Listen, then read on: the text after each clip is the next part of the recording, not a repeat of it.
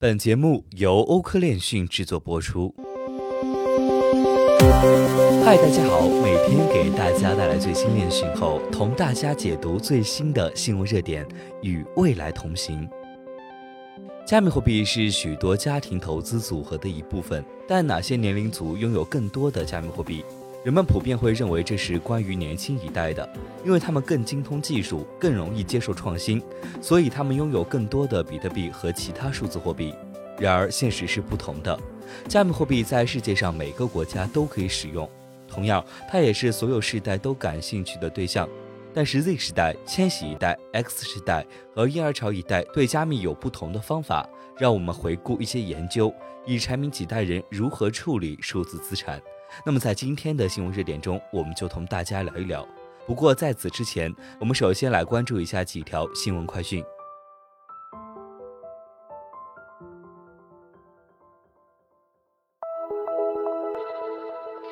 美国证券交易委员会批准 t o c r a m 的比特币期货 ETF。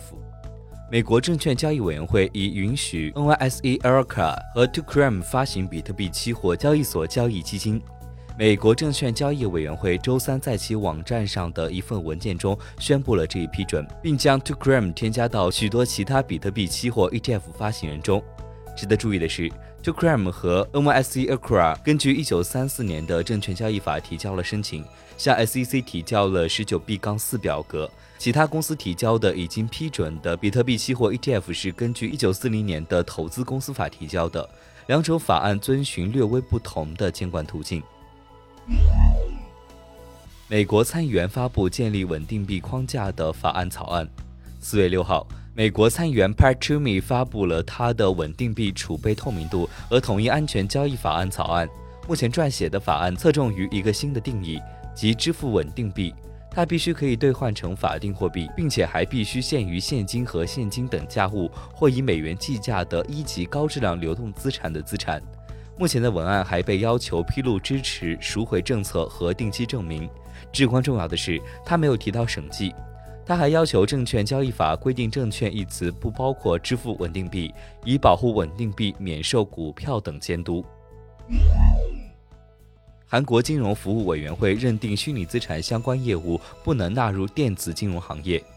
由于韩国金融当局认为与虚拟资产相关的业务不能纳入电子金融行业。因此，业内人士认为有必要制定新的法律对其进行规范。韩国金融服务委员会近日召开法律解释委员会，认定虚拟资产相关支付服务不能纳入电子金融行业，决定预付存款应具有与现金相同的价值，但虚拟资产不能用作电子预付的手段，因为其价值每时每刻都在变化。出于同样的原因，与虚拟资产相关的其他服务变得更加难以涵盖在电子金融交易法中。一位金融业官员表示，新法律似乎需要很长时间才能同时包括虚拟资产和金融科技。在现行法律中，金融科技公司也有很多不在监管范围内的情况。因此，为了避免给客户带来损失，首先要尽快通过电子金融交易法修订案。Galaxy Digital CEO 表示，如果美联储停止，比特币价格将会飙升。根据 Galaxy Digital CEO 的说法，一旦美国顶级银行美联储暂停，比特币的价格将会大幅飙升。CEO 表示，只要西方稳定局势，比特币可能会超过2021年11月创下的6万9千零四十四美元的历史新高。CEO 透露，最近比特币一直与传统金融工具纳斯达克100指数一起交易，并补充说，世界上最大的加密货币可能正在从该联盟中解脱出来。虽然许多人都渴望比特币有一天将用于购买日常用品，但 CEO 表示，他相信加密货币将成为一种价值储存手段。接下来，我们来看一下今日的新闻热点。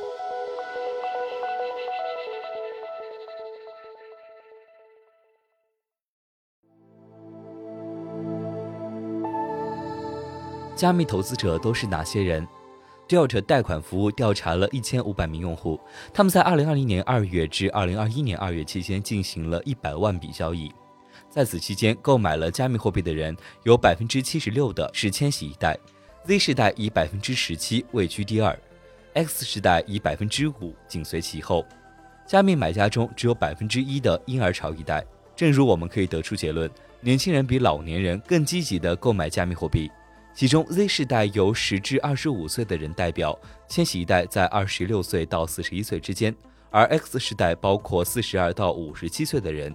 婴儿潮一代则代表年龄在五十八岁以上。Delta 研究的第二部分旨在探索不同世代在加密货币上分别投入了多少资金，在这一方面情况非常不同。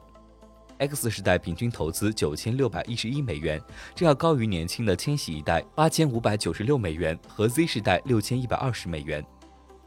在研究的第一部分，我们发现来自 Z 时代和千禧一代的人购买了加密货币，但比较老的 X 时代群体在数字资产上投入了更多的钱。其研究并没有指出其中的原因，但我们可以假设 X 时代有更多的资本可以分配，并且有更多的投资经验。金融机构 d v e r y Group 最近进行的一项研究表明，许多人更喜欢加密货币作为他们的薪水。百分之三十六的千禧一代只有在以数字硬币支付支付至少百分之五十的情况下才会满意。在 Z 时代中，这个数字甚至更大。这个年龄段的百分之五十一的人希望将一半的薪水用于加密货币。这个事实并不奇怪，年轻人是在加密货币出现和发展的时候长大的。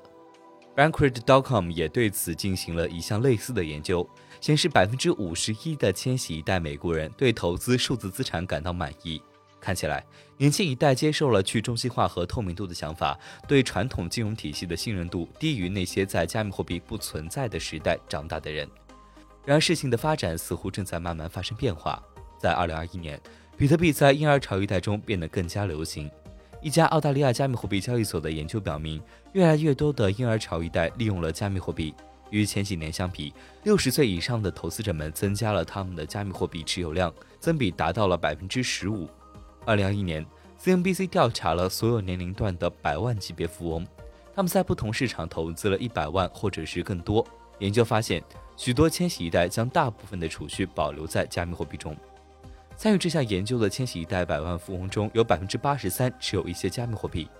在所有受访者中，三分之一的人至少将百分之七十五的财富保留在数字硬币中，百分之五十三的千禧一代百万富翁已经将百分之五十或者是更多的投资组合投入到加密货币之中。根据 CNBC 的报道，加密领域的投资行为在许多人群中存在着代沟。年长的百万富翁不信任加密货币，因为它不稳定，面临法律也不确定。因此，他们中许多人试图避免数字资产。反过来，那些在加密货币发展时期长大的人，他们也明白它可以带来什么利润。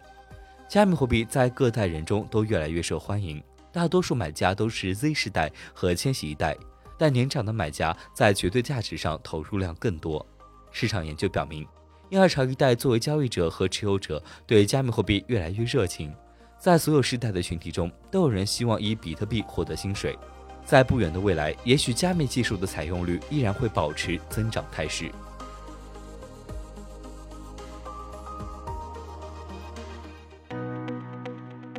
本期节目就到这里。如果您想了解更多关于区块链行业资讯，可以在微博、Twitter、Telegram 及欧科链讯官网上找到我们。明晚六点半再见。